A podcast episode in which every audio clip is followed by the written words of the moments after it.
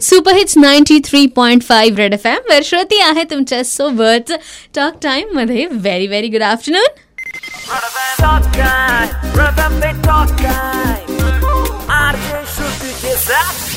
और बहुत सारी बातें जी हाँ सैटरडे नज़दीक है। आज तो चलो गुरुवार है। पर जब भी वीकेंड नज़दीक आता है, फिर वो किसी भी कंडीशन में हो, हम किसी भी माहौल में हो, पर भी वीकेंड का ख्याल जो होता है वीकेंड के ऑलमोस्ट गेट पे हम खड़े हैं, ये अलग ही होता है, ये अमेजिंग ही होता है राइट और इसीलिए सुपर हिट बातों की शुरुआत करते हैं आपकी और मेरी एंट्री में।